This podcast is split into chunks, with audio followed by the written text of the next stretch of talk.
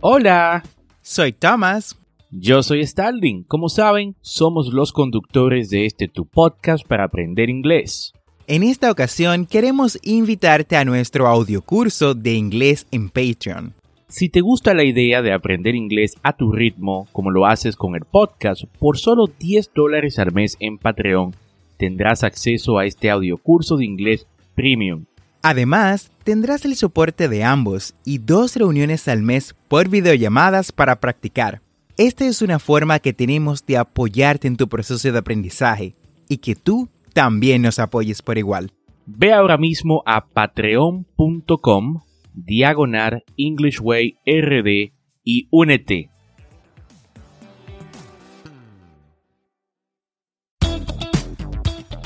Bienvenidos a English Way RD.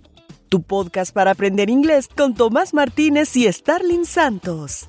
Y en cada episodio te ayudarán en tu meta de hablar inglés enseñándote frases, expresiones y gramática de una forma divertida y fácil de entender. Ahora vamos a la clase de hoy.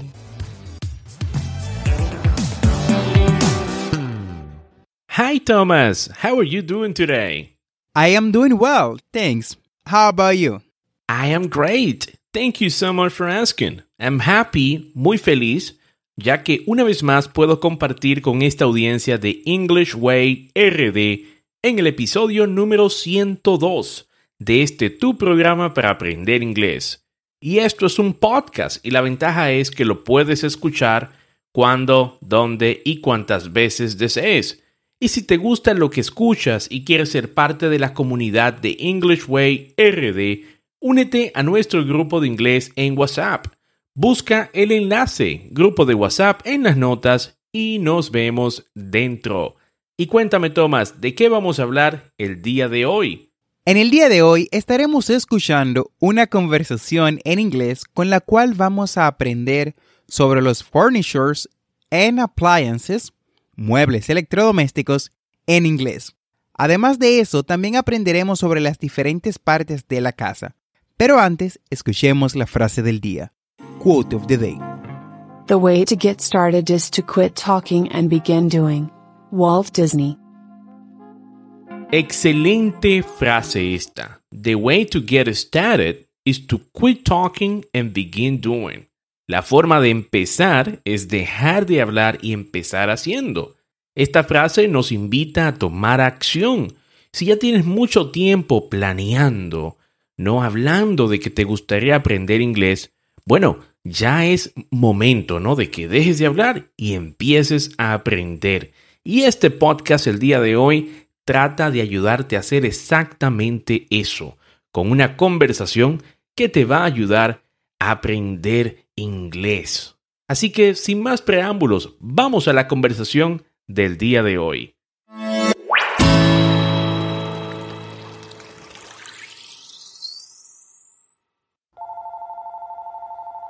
Hello? Hey, Tim.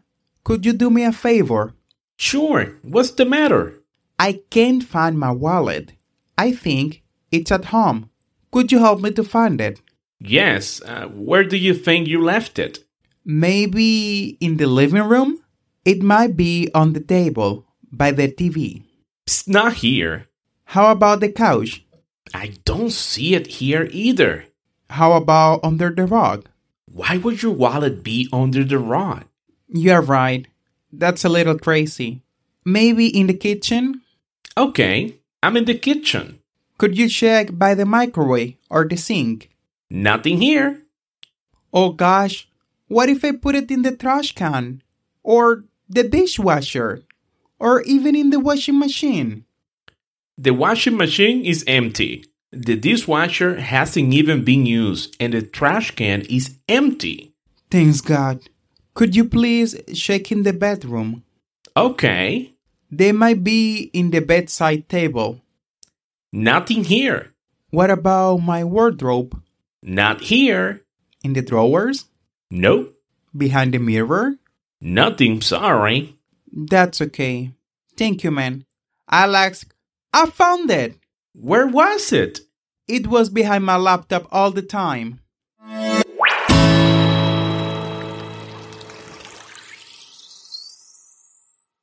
Ahí escucharon la conversación del día de hoy. Espero que hayan entendido todo, pero si no, vamos a explicar el vocabulario usado para que puedan entender de qué va la conversación. Lo primero a resaltar es que vemos diferentes partes de la casa y dentro de esta, diferentes cosas. Eso es correcto, Thomas. La primera habitación que se menciona es el living room. Living room. Repeat after me. Repita después de mí. Living room. Esto es lo que conocemos en español como la sala de estar. Dentro del living room encontramos diferentes electrodomésticos y muebles como son TV, television o televisor en español, table, mesa, sofá o couch, que es sofá, rug, carpet, que es alfombra, y cojines. Okay, repeat after me. Repita después de mí. TV, table, sofá, couch, rug, carpet, cushions. Otra habitación que se menciona en la conversación, que es una de mis favoritas por más decir, es the kitchen. Repeat after me. Kitchen. La cocina ya en español. Al igual que en la sala, encontramos un conjunto de cosas que son necesarias para su funcionamiento, como son el microwave, que es lo que conocemos como microondas. También tenemos el sink, fregadero, el trash can o bote de basura. También tenemos el dishwasher, lavaplatos. También tenemos otra que lava y es el washing machine o lavadora. Otro utensilio que encontramos es el estufa. O también otro nombre por el cual se le suele llamar es oven. Aunque de esta forma también se le llama al horno. También encontramos el fridge o refrigerator, que es básicamente nevera. Y por último tenemos el cupboard o alacena. Esa parte de la casa es definitivamente una de las más sabrosas. Continuamos con otra habitación que representa el descanso y estoy hablando del bedroom. Repeat after me. Bedroom. En español, el dormitorio. En él nos encontramos con bed, que es cama, pillows, almohadas, bedside table, mesita de noche, wardrobe, armario, drawer, gaveta, y mirror, espejo. Repite conmigo. Bed, pillows, bedside table, wardrobe, drawer, mirror. Ya por último tenemos el bathroom. Aunque este no está en la conversación, sí es importante mencionarlo, pues es una habitación muy importante en nuestra casa. Y estamos hablando del baño.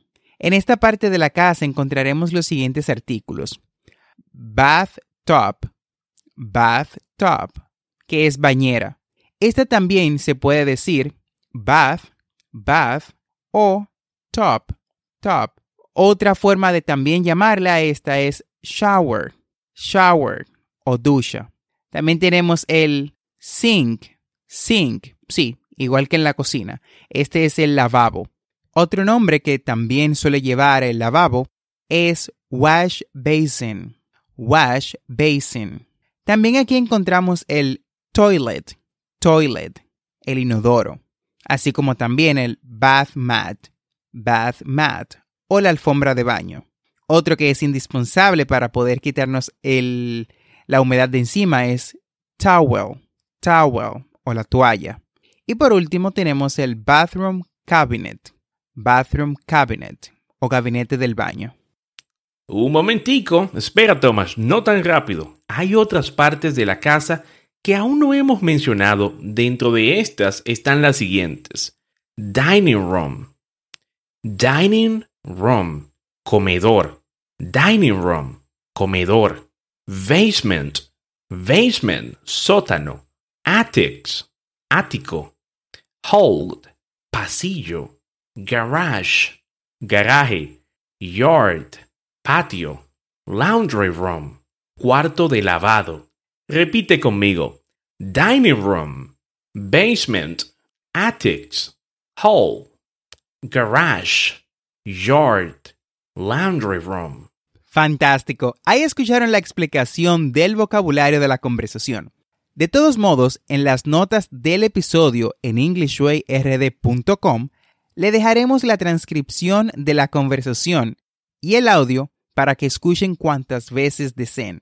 Ahora pasemos al Language Notes de este episodio. En este segmento, recuerda que lo que haremos es explicar brevemente algunas cosas que consideramos que son importantes sobre el tema, ya básicamente tanto a nivel de vocabulario como en el aspecto cultural. ¿Inicias, Starlin? Por supuesto, Thomas. En estas notas vamos a hablar rápidamente de los tipos de vivienda. Cabe destacar, o cabe notar, ¿no?, que esto cambia de país a país. Por esto vamos a seleccionar los más comunes, ¿no?, en todas las culturas. La primera es camper. Van conocidas en español como casa rodante. Camper es un término que describe principalmente furgonetas que han sido acondicionadas a menudo con carrocería, construidas como autocar para su uso como alojamiento. Repite conmigo: camper. También tenemos las clásicas houses o casas, dentro de las que podemos encontrar el detached and semi-detached houses. Un detached house es una casa unifamiliar, es decir, que no está unida a ninguna otra casa. Por el contrario, una semi-detached house, una casa adosada, es una vivienda unifamiliar dúplex que comparte una pared común con la siguiente casa. También tenemos cabin. Es lo que conocemos como una cabaña. Es típicamente una casa pequeña. Puede tener la connotación de ser un edificio antiguo o anticuado. En el uso moderno, una casa de campo suele ser una vivienda modesta, a menudo acogedora, típicamente en un lugar rural o semi-rural. Continuamos con nuestras últimas dos, que son apartment, la cual se traduce como apartamento y que estoy seguro de que casi todos en la audiencia conocen, y por último el farmhouse o una granja, que es un edificio que sirve como alojamiento principal en un entorno rural o agrícola. Las personas de Latinoamérica vemos esto mucho en lo que son las películas estadounidenses. Estos farmhouses generalmente tienen graneros que son de color naranja y gigantescos. Y así hemos llegado al final del episodio del día de hoy. Espero este tema te sea de ayuda. No olvides suscribirte a este podcast para aprender inglés en tu reproductor de podcast favorito, como Spotify, Apple Podcasts, Google Podcasts o cualquier otra aplicación de podcast. Y así vas a obtener actualizaciones semanales de nuestros nuevos episodios. Recuerda visitar nuestro blog englishwayrd.com.